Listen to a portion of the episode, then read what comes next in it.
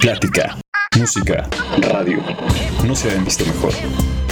A distancia, cercana. Hola,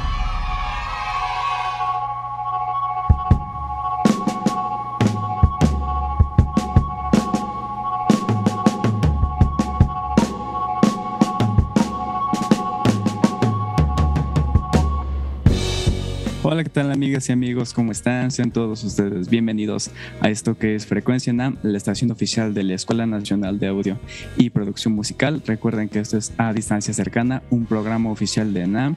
Y claro que sí, esas son las entrevistas online que te parecerán presenciales. Y pues nada, como ya saben, creo que yo, yo soy Eduardo Santamaría y como cada semana, claro que sí, estoy en compañía de mi queridísimo amigo y sobre todo compañero de micrófono, Santillán. ¿Cómo estás, amigo? Hola amigo, no, pues muy muy feliz de, estar aquí en este programa ya número 20. De verdad que son, es un número muy muy importante, ya sabes, es como tan perfecto, ¿no? bueno, yo lo veo como muy simétrico, entonces pues nada, muy contento de estar en esta grabación. Y pues bueno, me gustaría recordarle a todos nuestros radioescuchas que nos pueden encontrar en mixlr.com, diagonal frecuencia-enam, a su vez también en www.enam.com.mx y por último también en, las redes sociales. Nos pueden encontrar como Enam y Frecuencia Enam. Esto en Facebook. Eh, igual, bueno, no me gustaría dejar sin comentar que ahí mismo en nuestra página pueden encontrar un botón que se llama Podcast Enam. Aquí lo pueden acceder, pues igual en enam.com.mx radio y pues nada, amigo, ¿te parece si comenzamos a presentar a nuestro invitada sobre el día de hoy? Me parece excelente, amigo. Perfectísimo, amigo. Pues, pues, bueno, rápidamente leo un poco de sus, de sus títulos, que no son pocos. Y pues bueno, eh, nuestro invitado de hoy es ingeniero de mix, eh, mastering, músico, es bajista específicamente, es productor musical y además es docente. También le falta volar, ¿no? y pues bueno, entonces le damos un fuerte aplauso a Julio Ortiz, por favor. Bienvenido. Bravo. Hola, ¿qué tal Eduardo? ¿Qué tal Santi? ¿Cómo están? Qué gusto, gracias por, por la invitación. Es un honor para mí eh, estar aquí con ustedes compartiendo.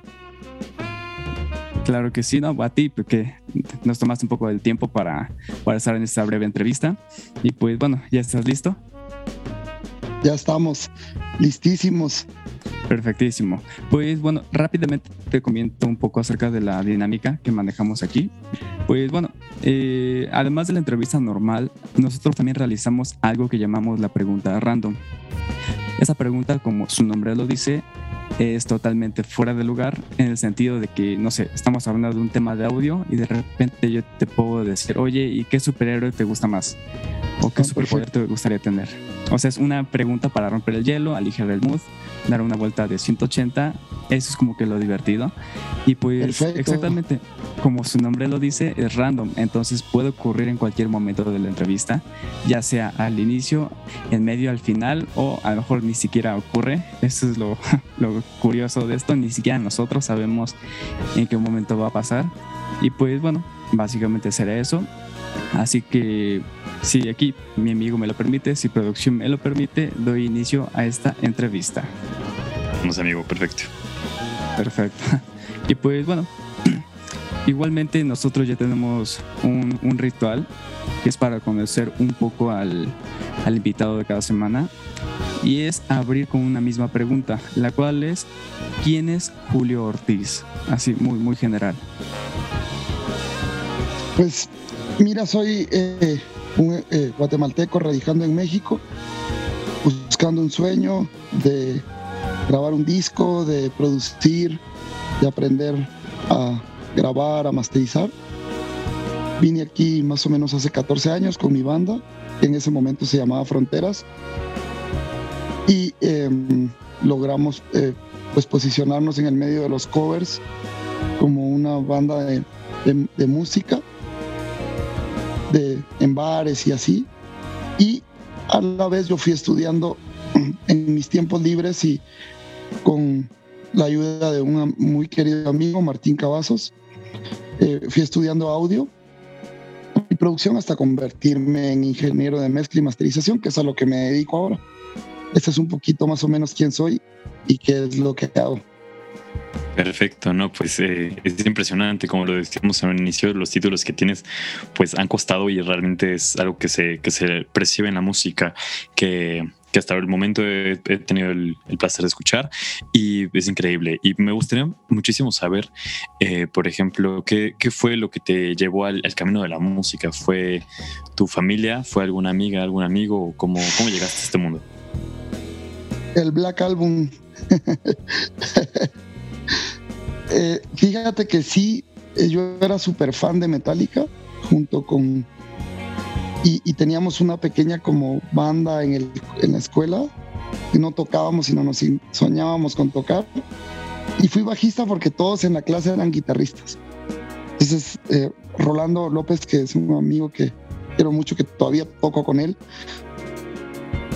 este, le dije un día, ¿sabes qué? Voy a aprender a tocar el bajo porque todos tocan guitarra. Entonces, este, y, vi, y sí, me, me, me, llamó mucho la atención el rock. Y después, poco a poco, pues ya me fui metiendo en todo lo demás, ¿no? Pero sí te puedo decir que Metallica fue lo que me influenció como para quererme dedicar a la música, a ver los conciertos y, y, y ver esa, esa adrenalina que se vive en vivo, ¿no? Ok, sí, claro que sí, más contando que es Metallica, de las bandas. De hecho, muchos consideran que es la banda de metal más famosa de, del mundo. Claro, ya varía un poco. Y bueno, aprovechando un poco esto y que estamos hablando de tus orígenes, por así llamarlo, eh, ¿tú tuviste en específico un bajista que te haya influenciado?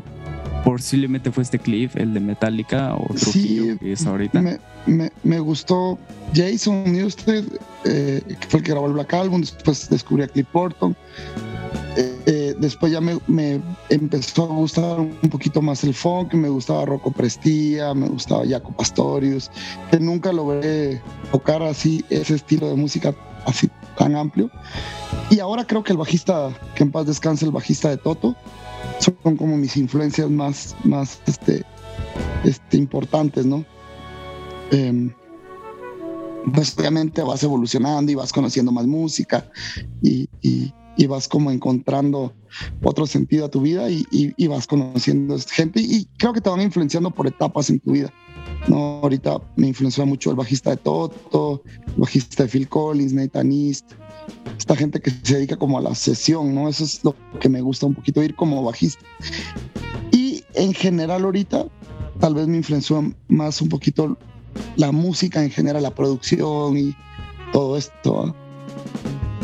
increíble. No, pues sí, bueno, es que son muchas este, cosas que, que, una influencia tiene en nuestra vida, ¿no? Tanto musical hasta personal. Creo que la música eh, no solamente es lo que se escucha, sino también la forma en la que vivimos y percibimos muchas cosas, ¿no? Una realidad.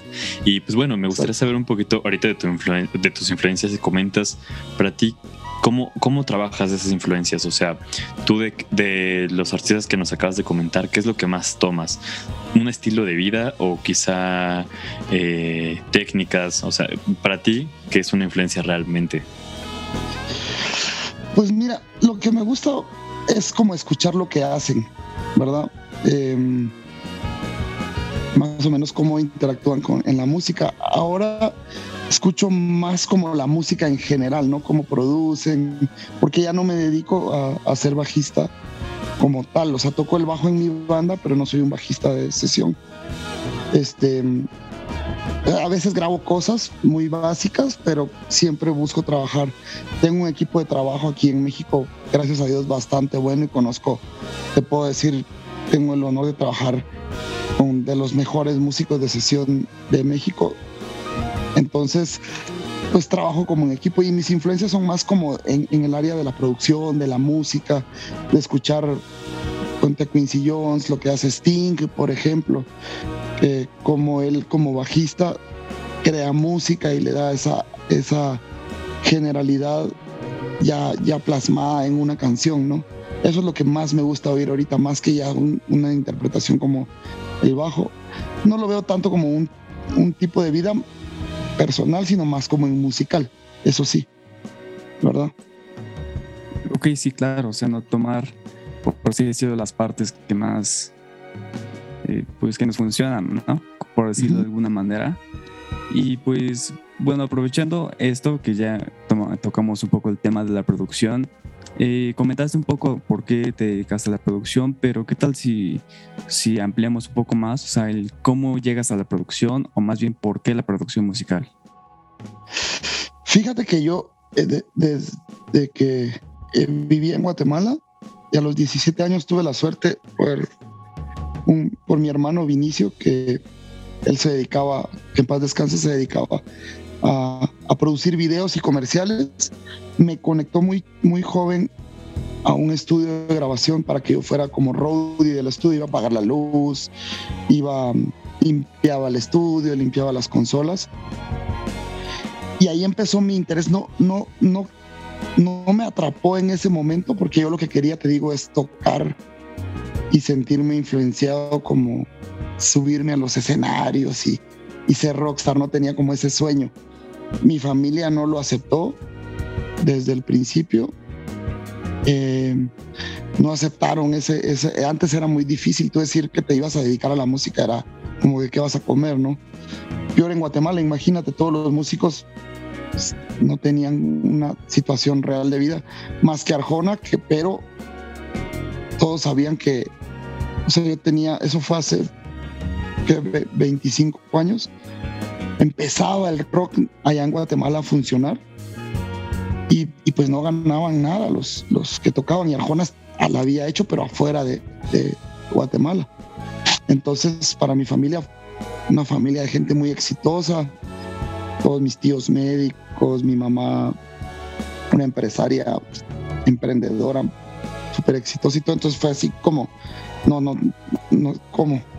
Entonces mi tío, que era como mi hermano, porque nos llevábamos muy poco, este, él trabajaba en, en producción y me metió a trabajar a un estudio.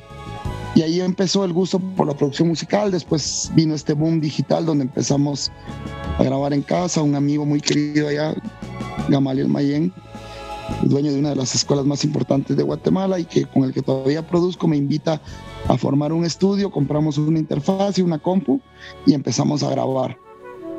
Entonces cuando vengo a México eh, y vi que, el, la carrera de músico era muy duro acá también, entonces tuve la suerte que la persona que nos hacía audio en la banda tenía su estudio de grabación, que es Martín Cavazos, y se había quedado sin ingeniero. Y yo le dije que yo era ingeniero, sin serlo, y, que yo podía ayudarlo.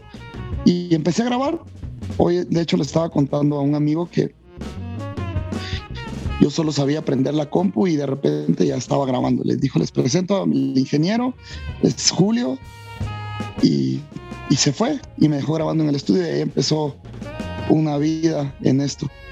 Después tuve mucha suerte que, que este estudio empezamos a grabar cuerda para las secuencias de Juan Gabriel. Empecé a trabajar con el mariachi de Juan Gabriel como ingeniero de captura. Y ya me independizo después de mucho rato y tengo la super suerte de conocer a Víctor Patrón, que es productor de, de, Arjona, por casualidades de la vida. Él le llamó la atención que yo era guatemalteco y, y como que hubo un clic ahí una tarde y me invitó a grabar a su estudio y desde ahí vengo trabajando con él en producciones de pop y de jazz y entonces como que la vida te va poniendo también a veces, ¿va?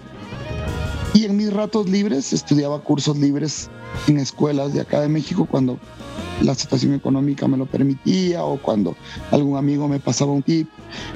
Pero te digo que tuve la suerte porque, por ejemplo, con Juan Gabriel venían a grabar gente, ingenieros gringos o productores españoles, y yo convivía con ellos, y ahí, me empecé a formar como, como tal. Y después estudié en una escuela de Bunker, muy buena escuela, y ya como que formalicé un poquito todo lo que había aprendido en la vida y ya formalicé estos estudios, ¿no? Como tal. Y después, este, un amigo me invita a ENAM a dar una clínica y hicimos clic con Sam y ya empecé a dar clases en ENAM. Después porque mi banda se creció un poco, ya no pude seguir en la escuela y ahorita estoy aquí de regreso en ENAM dando clases. Pero más o menos esa es como la historia de cómo yo me metí en la producción y a la vez seguí siendo bajista, ¿verdad? Increíble. Bueno, ahorita ya con todo lo que nos comentas, se me, se me vinieron a la mente como cientos de preguntas, ¿no? Pero a ver, poquito a poquito, a ver qué se, qué se me viene a la mente. Ahorita, por lo mientras, se me, eh, me quedo mucho con algo que acabas de comentar, ¿no? Pues muchas veces las oportunidades llegan y aunque no estemos preparados aparentemente, pues hay que tomarlas, ¿no? Creo que ahorita con lo que nos comentas que te sucedió, hay que, eh, digo, creo que está la, prueba muy clara de que tú sin ser ingeniero, de alguna forma dijiste, sí lo soy y ya desde ahí, o sea, fue como el inicio de algo increíble. Pues bueno, para las personas que nos escuchen, yo creo que es un buen tip que nos compartes también. Y también antes de iniciar la, la entrevista, platicaste y nos comentaste algo que se me hizo muy interesante, que es el hecho de, de ya actualmente los músicos tenemos que ser productores. Eh, y me gustaría saber tu tu, eh, bueno, tu postura respecto de esto. Eh, ¿cómo, ¿Cómo ves esta situación? Fíjate que sí, creo en la actualidad, este, no basta solo con estudiar un instrumento a la perfección y ser el más virtuoso, sino tenemos que trascender un poquito más allá. Estamos obligados, creo, a aprender de music business, aprender a manejar una computadora, aprender a tirar unas secuencias. Mira, yo pienso que la música es un abanico de posibilidades. Eh, creo que, que sí hay que estar preparados. O sea, sí dijiste muy bien aventarte, pero sí en el camino seguirte preparando. Es bien importante la educación en esto. Hay muchas formas ahora de aprender. Y, como la música, te digo, es un abanico que se abre y que te deja un día puedes ir de bajista a un, bar o de pianista. Otro día puedes dar una clase en una escuela de bajo de producción. Otro día puedes estar tirando secuencias en un show importante. Otro día puedes estar haciendo monitores en una, una banda o, o, seteando un estudio de grabación o seteando un bar. Entonces, si tú quieres vivir de la música ahorita, a cómo está manejándose la industria, tienes que saber todo, ¿no? Y saber comercializar tu música. Entonces creo que sí es importante, aparte de ser aventado, estar preparado. Porque, o sea, hasta cierta forma, em, cuando yo dije sí soy ingeniero, yo ya tenía como cierta comunicación con las computadoras y, y eso.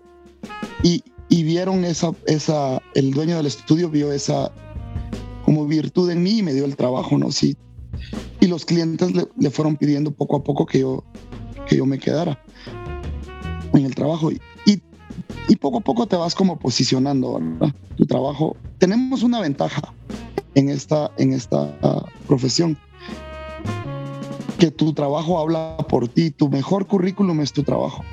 Yo me podré haber graduado de Berkeley, de MI, de donde sea, pero la gente lo que quiere oír es cómo toco y cómo produzco y cómo mezclo y cómo masterizo. Entonces eso es una gran ventaja. A la gente no le importa si tú aprendiste en, en un estudio o aprendiste en Berkeley. O sea, si tú, tu mezcla está padre, ellos te van a contratar. Entonces, creo, creo que esa es una ventaja.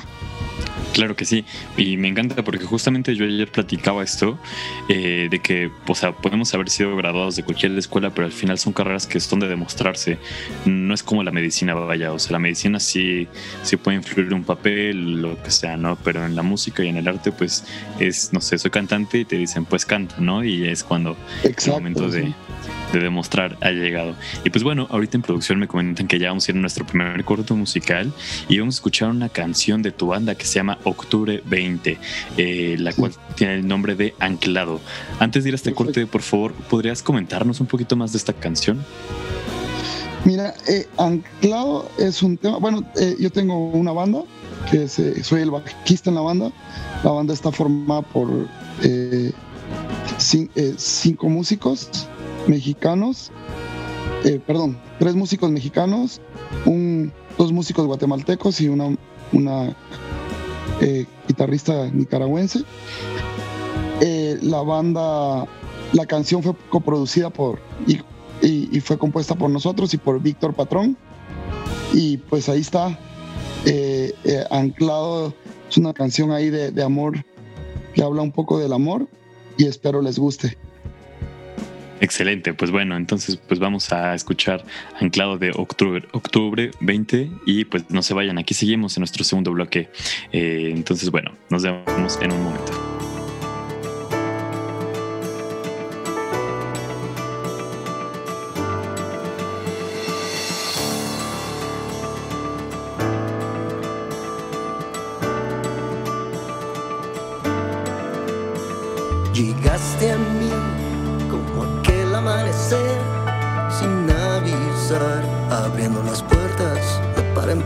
Qué inútil fue resistir tu voz y al cielo de tus ojos no podía decir que no.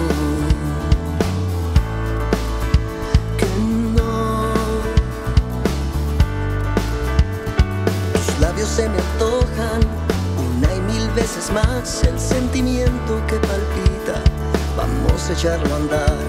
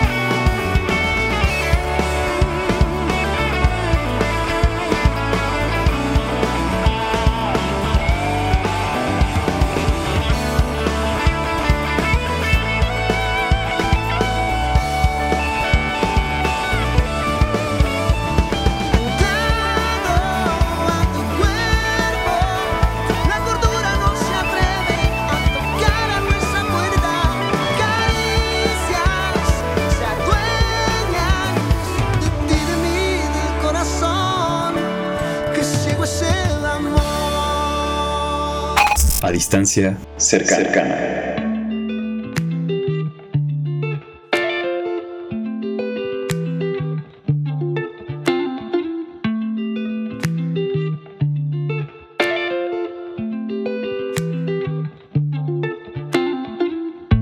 pues bueno amigos, estamos de vuelta en esta que es Frecuencia NAM a distancia cercana. Recuerden que estamos en la entrevista con Julio Ortiz. Y pues bueno, eh, retomando un poco el tema antes del corte, a mí me surgió una duda un tanto curiosa que de hecho ya se lo he preguntado a otras personas y es un poco ligada con la pregunta de mi compañero Santillán. Y es que él te preguntaba de que qué tan necesario, o por así decirlo, qué tan necesario era que un músico también sea productor.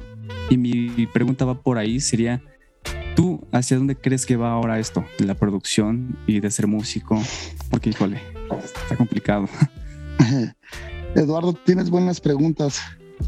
Gracias, Quisiera que tú me, que, quisiera que tú me contestaras.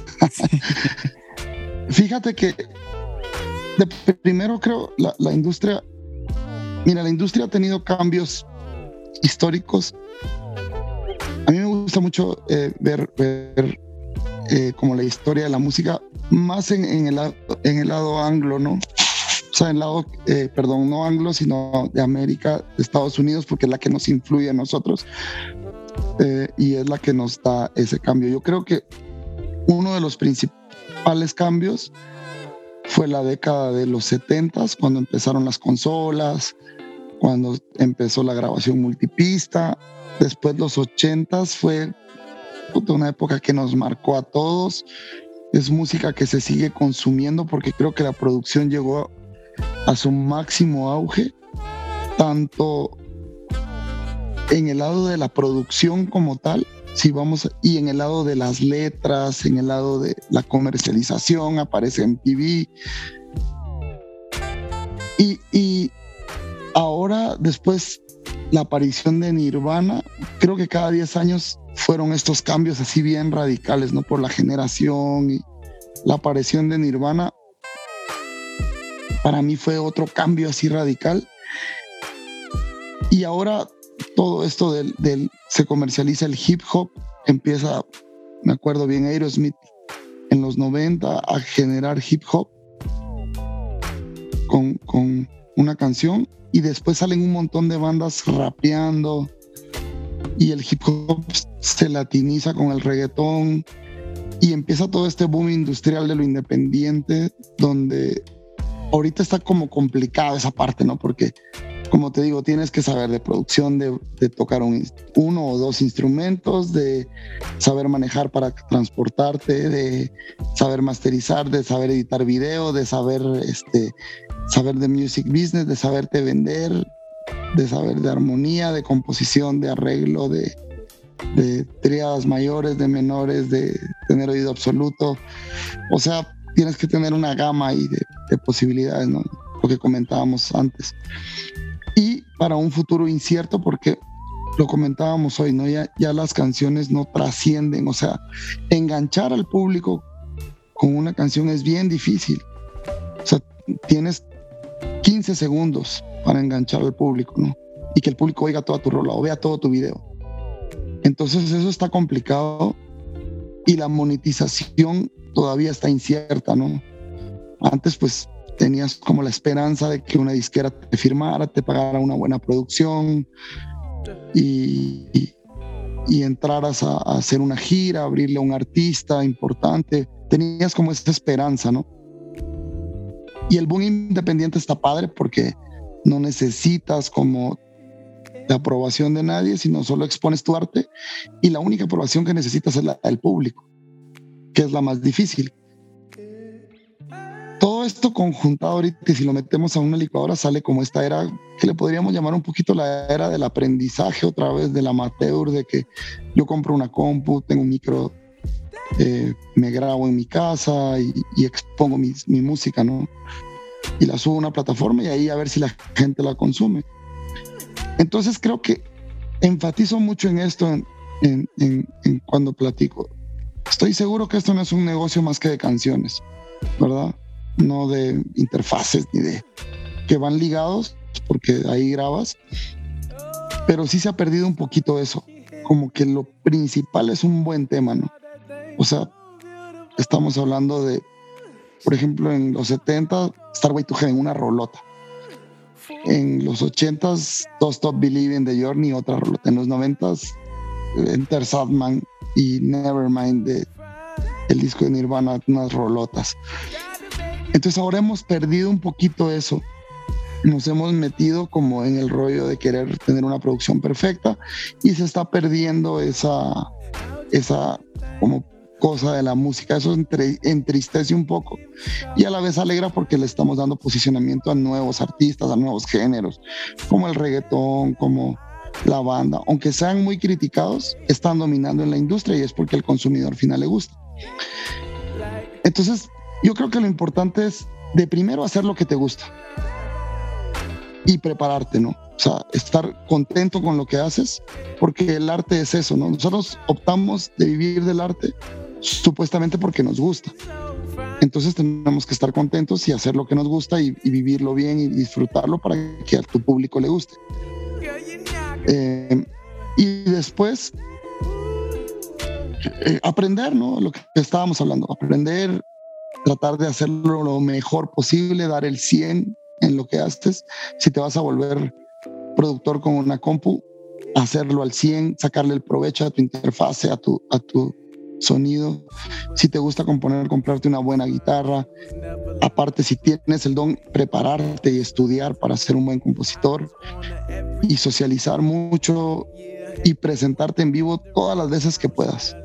Creo que eso es bien importante. Seguir tocando, no quedarte solo en, en, el streaming, que está padrísimo. Pero sí, si te dan la oportunidad de tocar en la calle, tocar. Si te dan la oportunidad de tocar en un café, tocar. Porque yo creo que eso es todavía lo que, lo que nos hace ser músicos. Pues los aplausos, el que la gente te vea, el, compartir, ¿no? El, el, calor humano que hay de compartir en un escenario no lo iguala nada. O sea, yo ahorita tuve la suerte de hacer tres streamings y muy bonito y bien padre y con producción y cámaras y todo, pero no es lo mismo que tocar en un bar con 10 gentes o con el auditorio con 10 mil, ¿no? Entonces, creo que, y entregarte, entregarte, o sea, eso me dejó a mí poquito esto, ¿no? Que hay que entregarte, ya sea para una mesa que esté en el bar viéndote o para 100 mil en el auditorio, siempre entregarte y dar lo mejor de ti. Igual en la producción, ¿no? Entregarte a tu, a tu trabajo y a tu producción y hacer lo mejor posible, ahora. Justamente, ¿no? Pues lo que comentas realmente es muy cierto. O sea, al final la música sí es un método de comunicación y creo que esa comunicación se puede sentir de una forma pues real y muy tangible pues cuando estamos en un escenario, ¿no? Yo creo que es de las cosas que mayormente enamoran a, todos los músicos el estar en el escenario. Ya lo platicaba igual en otro programa que, que pues igual son muchos factores, ¿no? Tanto la personalidad de, cada quien, que, hay personas que no les gusta nada. Y pues bueno, ahorita que tocas este tema de, de como el, tocar en vivo, me gustaría conocer un poquito de cuál fue tu primera experiencia tocando en vivo y cómo la viviste. Fíjate que yo, bueno, he tenido suerte un poco en esa parte. Eh, la primera vez tocamos con unos amigos en un centro comercial. Eh, fue raro porque pues, no me sabía bien las canciones y estaba medio empezando a agarrar el bajo. Pero te digo que tuve suerte porque la primera banda que yo entré ya formal, cuando ya me metí a estudiar bajo en una escuela que abrieron en Guatemala, era una banda que ya era medio famosa, ya tenía, eh, tenía una canción en primer lugar en la radio local. Y, y el primer concierto fue un festival underground, allá donde habían como 10 mil personas. Y fuimos los que abrimos el, el festival. Entonces fue una experiencia padrísima, así de llegar y subirte y me sentí rockstar, ¿no? De, y aparte era una banda de metal, entonces como tipo Rage, algo así. Y después bueno, tuve la suerte de alternar con una banda que se llamaba Animal de Argentina, tuve, tuve suerte de alternar con Genitalica cuando llegaban a Guatemala y abríamos esos conciertos y tocar en cuatro festivales, cinco festivales importantes. Después me salgo de la banda y entro a esta banda con la que actualmente trabajo y era una banda de covers, pero como de las mejores posicionadas y las que más trabajo tenía. Entonces no pasé esa etapa como de huesear ni nada. Entonces fue grata toda mi experiencia, tal vez por eso amo tanto el tocar, porque todas mis experiencias han sido gratas. Nunca he tenido como esa ese rechazo del público, ¿verdad? De que, porque yo sé que tengo muchos amigos que me han contado que en sus primeros conciertos les los abuchaban o los bajaban o, la gente. Y, yo he tenido esa suerte que todas las experiencias han sido padrísimas. Desde que vine a México, cuando fue el cambio a México, yo me subí al escenario del hard rock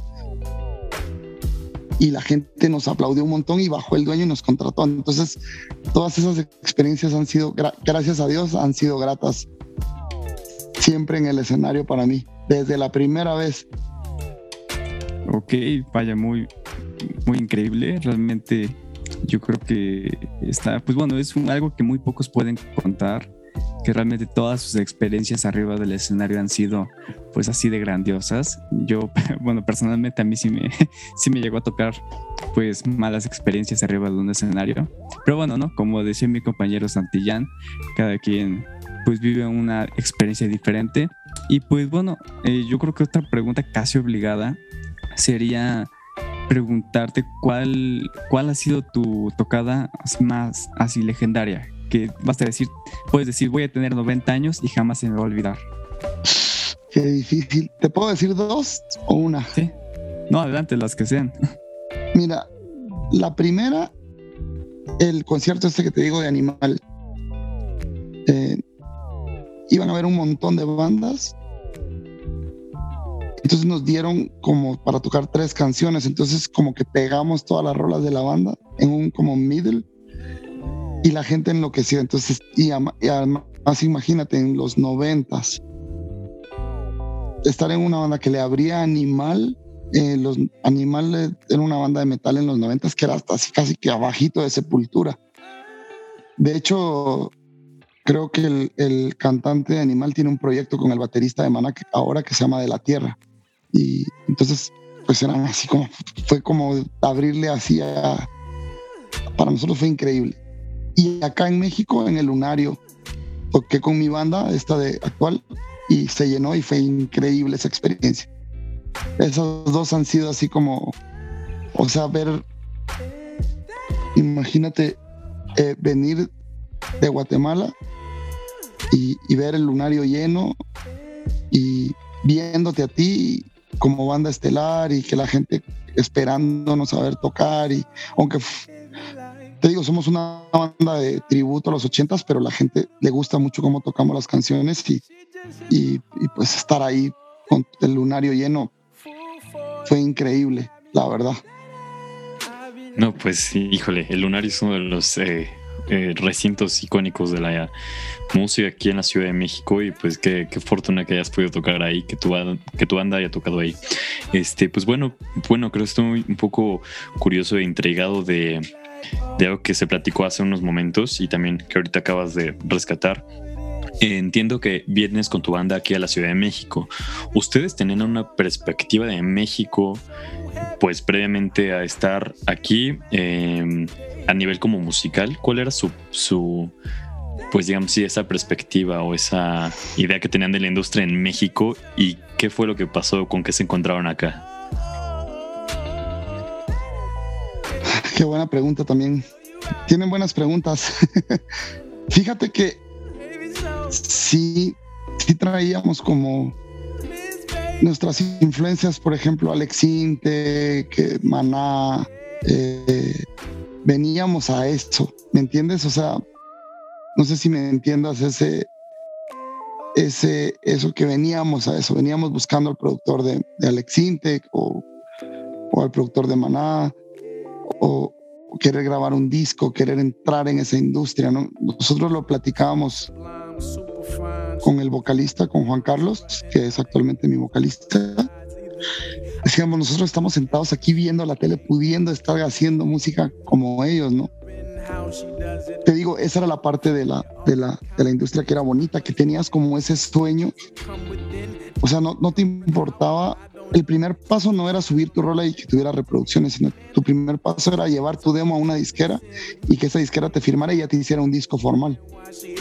Entonces con ese sueño veníamos nosotros, ¿verdad? De venir, tocar, hacer rolas. y presentárselas a un productor, ¿verdad? Y México, pues, pues es de Latinoamérica, creo que el país que más industria tiene hasta, hasta la actualidad. Todavía hay disqueras, todavía hay foros, o sea, tú, es impresionante ver el auditorio lleno y tal vez no el Foro Sol, pero, pero sí el Palacio de los Deportes lleno, el mismo día, a la misma hora. o sea, en Guatemala llega Metallica y se paraliza la ciudad, porque es un pueblo más pequeño, ¿no? O sea, entonces es impresionante ver aquí cómo se maneja eso, ¿no? Que viene Metallica y está Metallica en el Foro Sol, pero hay conciertos de jazz en el centro, hay conciertos de rock en el hard rock, bueno, en el antiguo hard rock, hay, el lunario está lleno, o sea, hay música para todos, eso es, algo único, ¿verdad? Ok, sí, sí. Y pues bueno, mi pregunta es un poco relacionada a lo que dijiste hace un momento, que me causó mucha, pues mucha curiosidad y ahorita te digo por qué. Eh, ahorita comentaste, ¿no? Que tu banda es más o menos un tributo a piezas de los ochentas, ¿no? Y bueno, a mí me, me, es muy curioso porque eh, la pregunta sería, ¿tú por qué consideras que específicamente lo que es la década de los ochentas, o bueno, yo lo veo así, que ha estado resurgiendo mucho en este nuevo milenio? Porque inclusive yo que nací en el 2000, o sea, yo ya crecí en esto de la música, pero con eh, música de los ochentas, a pesar que yo ya nací en este milenio. Entonces, ¿a, crees que ¿a qué crees que se deba ese, como que ese boom? Sí, mira, yo creo que es bien fácil. Lo que te decía antes, llegó al clímax la producción. O sea, en los 70 se experimentaron mucho. Si tú oyes, no sé, Vamos a hablar de rock porque creo que el rock determinó mucho cómo es la producción, ¿no? En el, en el, en el mundo americano, en todo sentido. Em, ¿Qué disco te gusta? Eh, de Pink Floyd, el, time, el, Dark Side of the Moon. Hoy es muchos paneos, muchos delays, mucha eh, como, como este, curiosidad, como aprendiendo a usar el delay, ¿no? Y, y hoy es todo este obras maestras donde no había un tiempo, donde no se, no se sabía, o sea, cuánto era el, lo que la gente escuchaba una canción. Solo se grababa y se hacía música, ¿no? Y, y estos cuates haciendo esos riffs increíbles de guitarra. Casi que inventando la música del pueblo, del blues, de Hendrix, este, sin estudios clásicos, este, con el oído, con, el espíritu. Después vienen los ochentas donde ya se logra, entran toda esta época donde están en las consolas SSL y se empieza a marcar ya la industrialización de la música. Entonces son temas ya estudiados, ¿no? O sea, son, ya estaba Quincy Jones Quincy Jones en los 70 estaba tocando con Ray Charles y en los 2000, perdón, en los 80 él ya estaba produciendo. Ya sabía, ya, ya tenían, ya había un porqué, ya, ya había una industria que vendía discos. Entonces esta música estaba como muy bien hecha, muy bien pensada, muy bien producida. Entraba a este mundo digital. Entonces, este, creo que por eso esa música resurge. Entonces es tan comercial, tan pegajosa.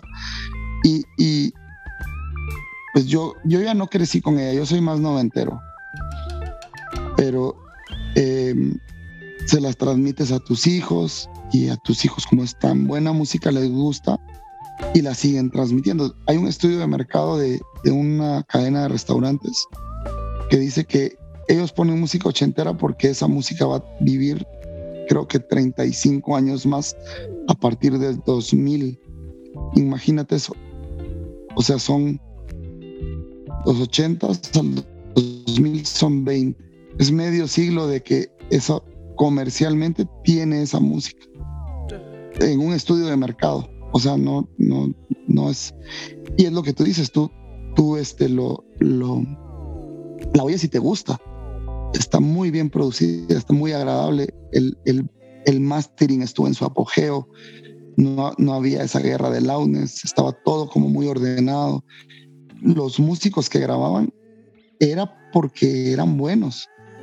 O sea, había esa selección, o sea, estaba esa, las disqueras hacían ese filtro, ¿no? Si tu banda era buena y vendía, pues llegaba. Y después excedió un poco eso, ¿no? Entonces aparecieron los noventas y ya cambió un poquito. Yo creo que por eso es que esa música sigue permaneciendo. Justo, pues yo creo que sí existe como una nostalgia, ¿no? Naturalmente, y esta misma nostalgia pues es la que nos obliga eh, psicológicamente, o no sé, subconscientemente quizá estar escuchando y consumiendo esta música de una forma distinta a lo que hacemos actualmente con una canción que nos sale en TikTok, ¿no? Por ejemplo. Pero bueno, igual ahorita en este, en el siguiente bloque podremos platicar un poquito más al respecto. Por lo mientras, pues iremos a nuestro segundo corte musical, donde igual vamos a escuchar una canción de octubre 20, eh, la cual tiene el nombre de Cuando mueres por alguien. Eh, antes de ir a este corte, por favor, ¿nos podrías comentar algo de esta canción? Sí, fíjate que este es un cover de Eric Rubin, eh, es como una versión un poquito más rockera, respetando siempre el arreglo original. No tiene muchos cambios, pero es la versión de octubre 20 de Cuando mueres por alguien. Excelente. Bueno, pues ya saben amigos, entonces vamos a escuchar esta canción de octubre 20, Cuando mueres por alguien. Seguimos aquí en nuestro tercer y último bloque. No se vayan, sigamos con Julio Ortiz. A distancia cercana. en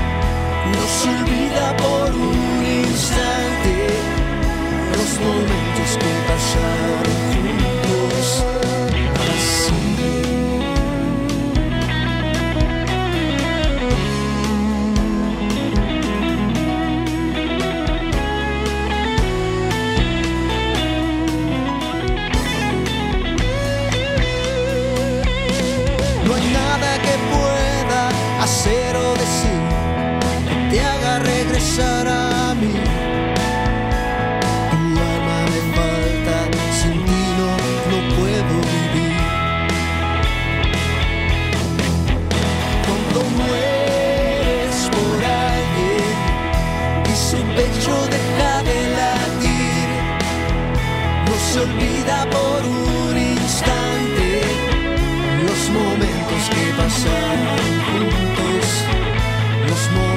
que pasaron juntos así.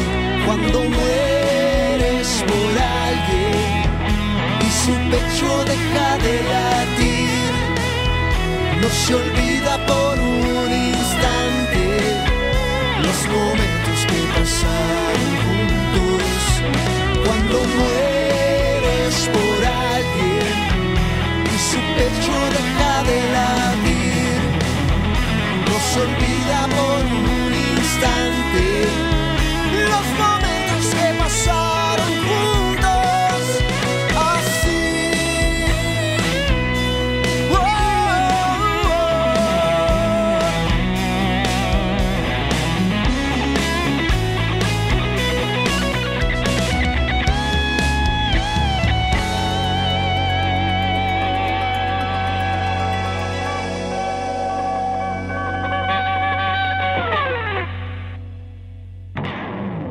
Frecuencia, En fase contigo.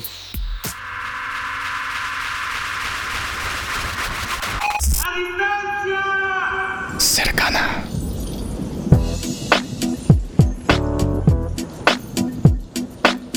Hey yo, Jim, man, won't you, won't you kick some of that, you know? Y pues bueno amigos, estamos de vuelta con esta entrevista, ya en nuestro tercer y último bloque. Híjole, se me fue volando demasiado esta entrevista. Y pues bueno, recuerden que esto es, a, esto es Frecuencia NAM, perdón, a distancia cercana y que estamos en la entrevista con Julio Ortiz. Y pues bueno, eh, yo aquí me gustaría cambiar un poquito de tema.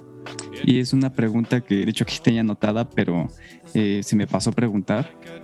Y es acerca de tu proceso de composición. Porque evidentemente, bueno, cada quien tiene un proceso muy diferente. Entonces me gustaría saber el tuyo, o sea, más o menos. Fíjate que yo compositor como tal no soy. Eh, en las bandas que he compuesto o que he trabajado así como, como esta parte ha sido como más de grupo. O sea, nos juntábamos, das un riff, tocas una línea de bajo, el baterista toca su parte y e, e, ese ha sido mi proceso. Yo como compositor como tal no. Siempre he sido como trabajando en banda. Eso ha sido mi proceso, mi, más acercamiento a composición. Yo siempre en la parte de la producción he estado más casado a la parte de la mezcla y, y la masterización y la grabación como te repito, cuando compuse fue más como esa, esa onda de la banda, ¿no? De, a ver, das un riff, a ver qué notas son, y, vas armando la melodía con el cantante, y no, mira, esta nota no, mejora esta, esta, sí. Más, es un poquito más este, empírica mi forma de componer cuando lo he hecho. ¿Verdad? Que como te digo, no es mi fuerte, pero así ha sido. Bueno, pero está increíble también la parte artística, ¿no? Porque, bueno, yo, por ejemplo, antes de entrar en AM, pensaba que quien hacía mezcla y máster, pues eran unas personas así de camisa, ya súper grandes y no les veía, la verdad, esa parte como artística realmente.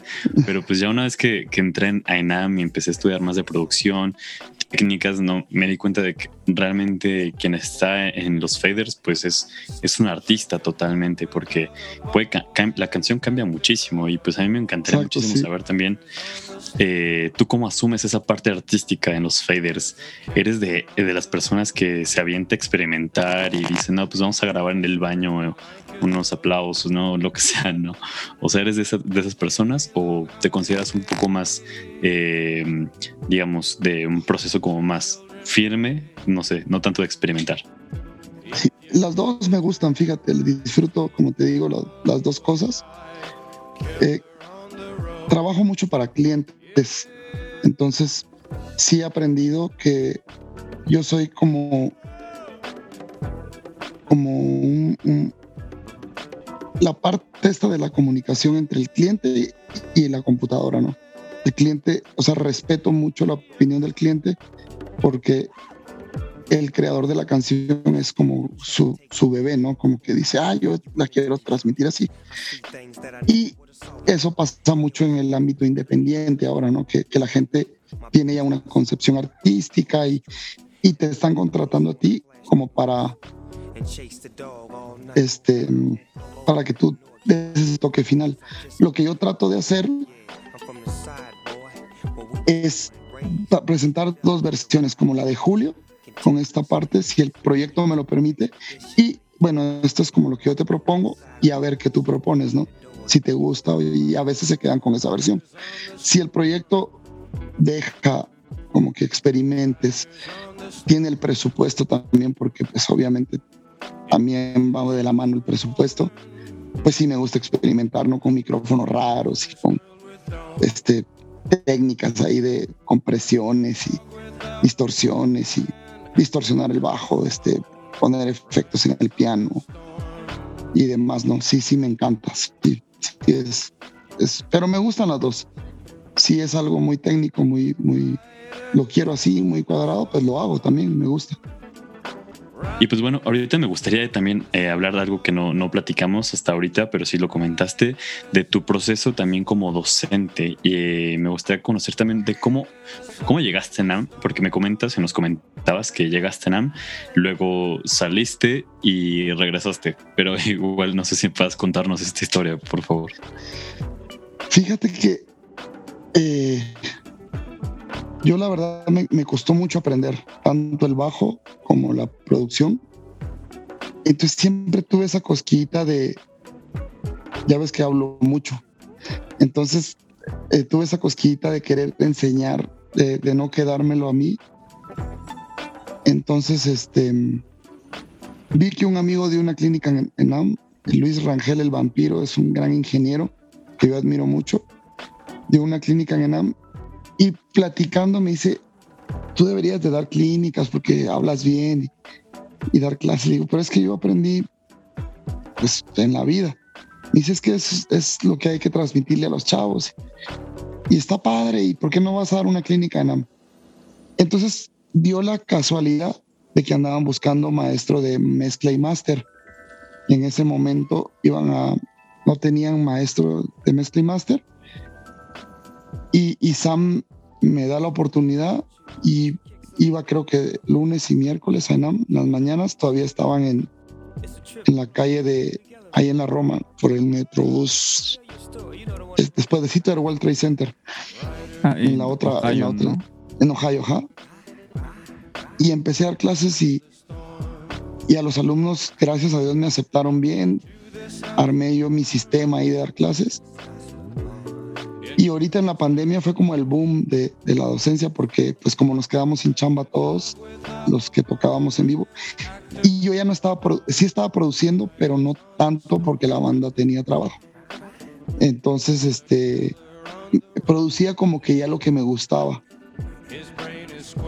Y me empiezan a dar clases, me empiezan a pedir clases muchos compañeros que no sabían ni prender una compu y tenían que dar tenían que aprender. Entonces hicimos los domingos un grupo de, de amigos y llegué a tener creo que 27 alumnos gratuitos. Lo hice como a manera de ayudar, de ayudarnos todos en la pandemia. Y eso me dio como mucha fluidez para dar mis clases online. Aprendí a transmitir, aprendí a, a, usar el Zoom, a, todo esto que fue así como de la noche a la mañana. Y se empezó a dar. fue otra cosa que se dio también. Y después Sara me habla que se va el maestro Toño de NAM y que si por favor les puedo cubrir tres meses. Y yo encantado, ¿no? Porque pues ahorita, gracias a Dios, hay un poquito de tiempo y estoy dedicado ahorita básicamente entre mis clases privadas, mis grupos estos que tengo de, de mezcla, a veces abro un curso de mezcla y se me llena, a veces ahorita no tengo cursos porque estoy enfocado en que está como regresando las tocadas y la producción otra vez. Y, y pues en ENAM, ¿verdad? En, mis clases con que me encanta la escuela, me encanta. Lo que más me gusta es que no solo es audio y no solo es música, sino que están las dos ahí, ¿no? Es producción musical como tal. Creo que es una opción excelente. El tema de la radio, o sea, está creciendo un montón. Yo creo que, que, que, la pandemia le vino bien a la escuela porque, te digo, he visto mucho más crecimiento que retroceso en la escuela. Entonces eso me encanta. Es, es, muy curioso, ¿no? Cómo van cambiando en general las cosas. No sé tú qué piensas, pero yo a veces alcanzo a ver un poquito como de recelo entre productores, eh, como que no sé, veo inclusive hasta como que luego hay muchas envidias y muchas broncas que digo, en todas las carreras, ¿no? Pero pues en la producción musical y a, nivel industrial, pues como los trabajos suelen ser a veces un poco contados, en, no sé, yo puedo percibir que, que sí existe como ese pues ese recelo, esa envidia, no sé, pero pues yo contigo, pues ahorita por lo que me comentas, tienes mucha apertura de apoyar, ¿no? Sí, fíjate que creo que Mira, tú no te vas a llevar nada. O sea, de entrada, en las ciencias naturales te lo dicen, naces, creces, te reproduces y mueres. Entonces, de entrada no te vas a llevar nada. Entonces, si alguien, si tú tienes onda con la música, si tienes onda, algo que, que Dios, le vamos a llamar Dios o la vida o el universo, te concedió, y, si tú te mueres y no lo transmites, te lo vas a llevar y no va a trascender más allá de lo que tú pudiste haber hecho, que va a ser muy poco. ¿Cuánto tenemos tiempo productivo? O sea, yo ahorita, por ejemplo, tengo tinnitus, ya no puedo trabajar las horas, ya me canso de trabajar ocho horas o 16 horas o 24 horas en un estudio, cosa que cuando tenía 30 años no. Entonces, ese legado se va, se va quedando. Eh, a mi hijo pequeño le gusta esto, espero que, que, lo tome y si no, pues, pues, si alguien se te acerca y te dice, este, eh, quiero aprender, pues, ¿por qué no vas a dejar? O sea, estos chavos van a decir a, sus alumnos, yo aprendí con Julio en México y él me ayudó y, y, se lo van a transmitir. Y el legado que yo tengo, el, o el don, o el talento, no sé cómo llamarle, o la dedicación o como haya sido que yo lo que yo aprendí y a la gente le gustó o aceptó mi trabajo, pues se va a seguir reproduciendo ahora. Entonces, de entrada creo que eso, eso es importante para poder entender esa parte, ¿no? De, de poder transmitir lo que sabes. Y, después que la industria tiene que crecer. Si tú te lo quedas solo, pues, pues, la industria no va a crecer yo no voy a tener chamba, ¿no? Por ejemplo, Daniel, yo tengo una, eh, algo que hacer mañana de, trámites de, mi estadía aquí en México y Daniel me va a cubrir en ENAM. Entonces yo no voy a perder mi chamba gracias a que Daniel me va a cubrir, ¿no? Eh, eh, Mario me da, o sea, una de sus condiciones para mezclar es que yo masterice. Entonces tengo chamba gracias a Mario. Y a mí lo que más me gusta es masterizar, entonces, increíble. Y así, y, muchos alumnos se me acercan y, oye, mezclame esta rola, oye, masterízame esta rola. Entonces, si tú generas gente que trabaja, vas a generar chamba.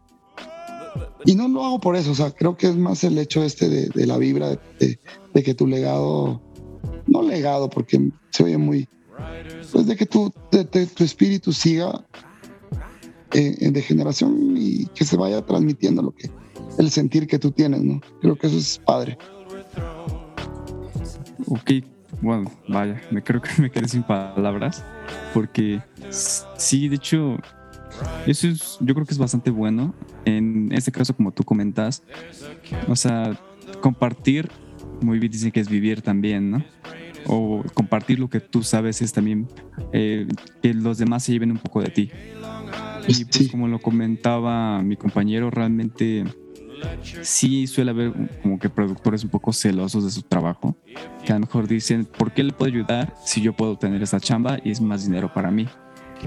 Entonces, que tú tengas esa como, por así decirlo, esa, esa mentalidad de querer compartir, yo creo que ya hace una diferencia y, y pues bueno, yo creo que está totalmente increíble.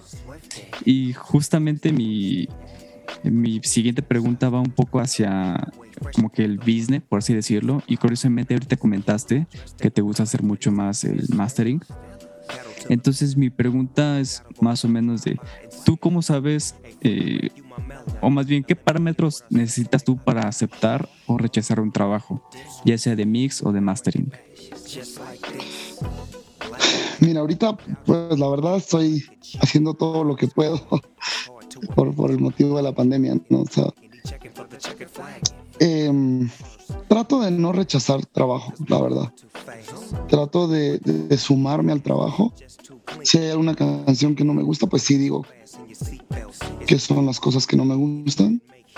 Pero no estoy en esta disposición todavía de rechazar, ¿no? a ver, mándame la canción, quiero oírla. Hubo un momento en mi vida que lo hice, pero más por tiempo.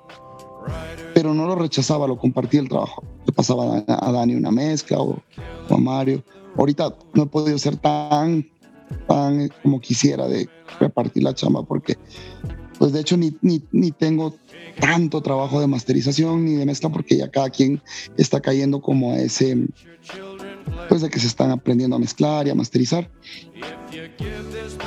no soy tan, tan quisquilloso con eso. Me gusta como sumarme a los trabajos y si oigo algo malo, trato de corregirlo con el cliente. Y, y ya, lo que sí tal vez hago es un poquito el filtro de que comparto, si una canción me vibra y la muevo, la comparto. Em, y, y, de qué tanto sumarme a, a una producción, ¿no? Me, me, mueven muchas cosas para eso, ¿no? De ver de dónde vienen, de cómo están luchando, de qué tan movidos son para después generar cosas, ¿verdad? Eso sí, eso sí me, me llama a casarme con un proyecto y a meterle más de lo que te pagan, ¿no? A meterte, a involucrarte, eso sí me gusta. Pero decir, a ver, no, esa, esa canción no la mezclo, no. O sea, aunque la canción esté mal grabada, trato de, si hay algo mal grabado, pues trato de corregirlo, ¿no? De decirle, oye, mira, veamos. Como te digo, tengo la dicha de trabajar con un equipo de trabajo, puta, Giovanni Figueroa en las baterías, Enrique Nativitas en las baterías, Iván Barrera en el bajo, Daniel Hoyo en el bajo, este, Vico Patrón en el piano, Gilberto Zaragoza, que es el pianista de mi banda, Al Generosa en la guitarra, o sea, eh, Rolando López y un montón de nombres así de México que tengo la suerte de que son mis súper amigos y si oigo mal una canción de algún, banda o, algún cantante, le digo, oye, regrabemos las guitarras, ¿no? Mandémosela a Alger y me la devuelven y una guitarrota y ya la mezclamos bien. Eso es lo que trato de hacer, pero si el cliente obviamente se deja. Ahora si no, pues mezclo lo que hay. No, pues está súper increíble, o sea, realmente eso habla de ti tanto personalmente, más personalmente, o sea, profesionalmente ya sabemos eh, lo impresionante, pero personalmente, híjole, eso no se aprende en ninguna escuela. Como que esos, esos valores y esa eh, empatía también con los artistas y el querer apoyarlos no se aprende, es algo con lo que se nace, pues no, pues gracias por ser así en la industria musical acá en, en México. Y bueno, eh, realmente pues estoy muy muy ah, bueno me voy muy feliz como de este programa porque pues ya ahorita que nos compartes esto híjole como que sí inspiras a ser mejor persona en, en, el estudio, ¿no?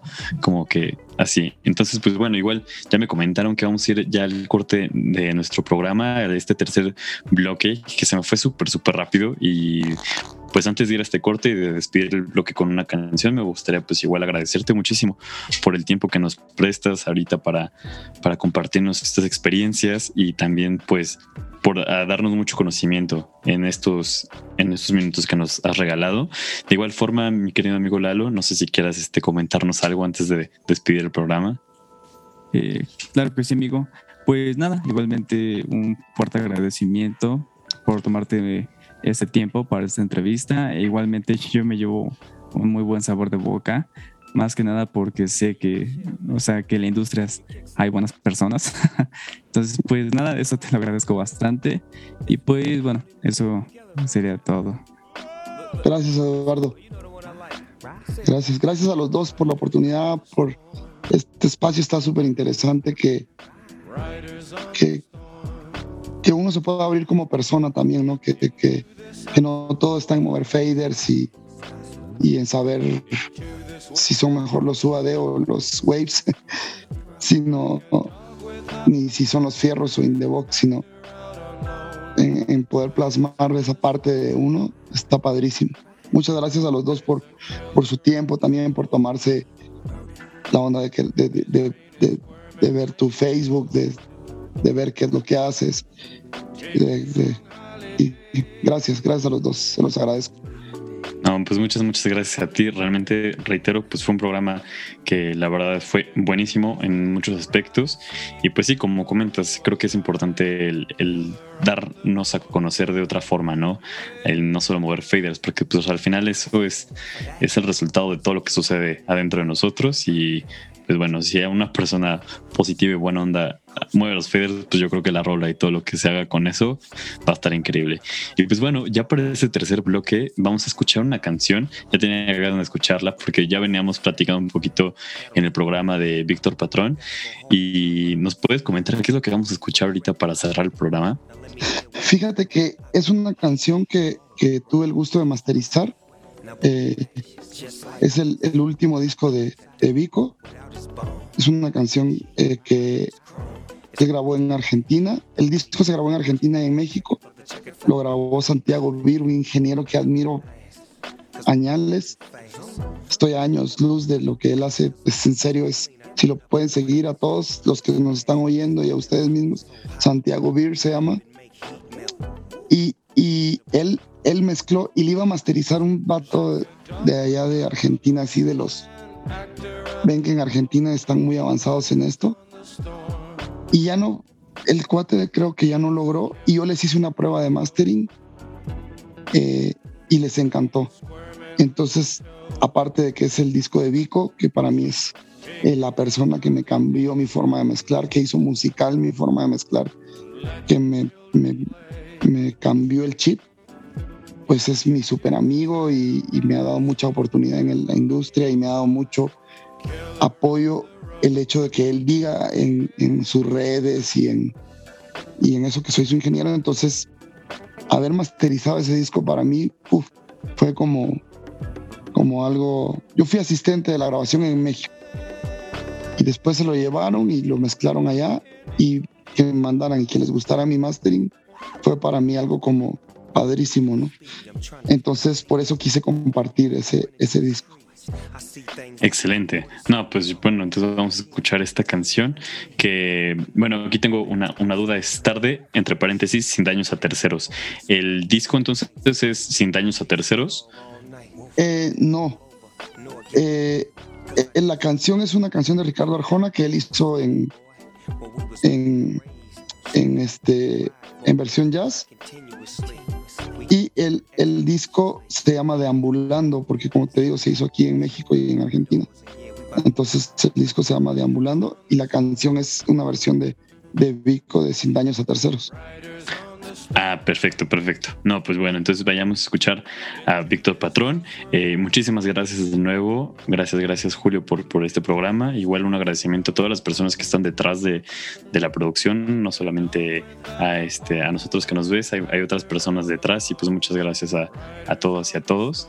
Eh, y pues bueno, igual recuerden que este es un programa editado, pero el programa completo lo pueden encontrar en mixlr.com, igual de, en redes sociales, ahí vamos a estar subiendo cosas para que nos compartan y pues muchísimas gracias por escucharnos, por acompañarnos y pues nada, esto fue la entrevista con Julio Ortiz, yo soy Santillán y pues nos vemos la próxima semana, que estén muy bien, gracias.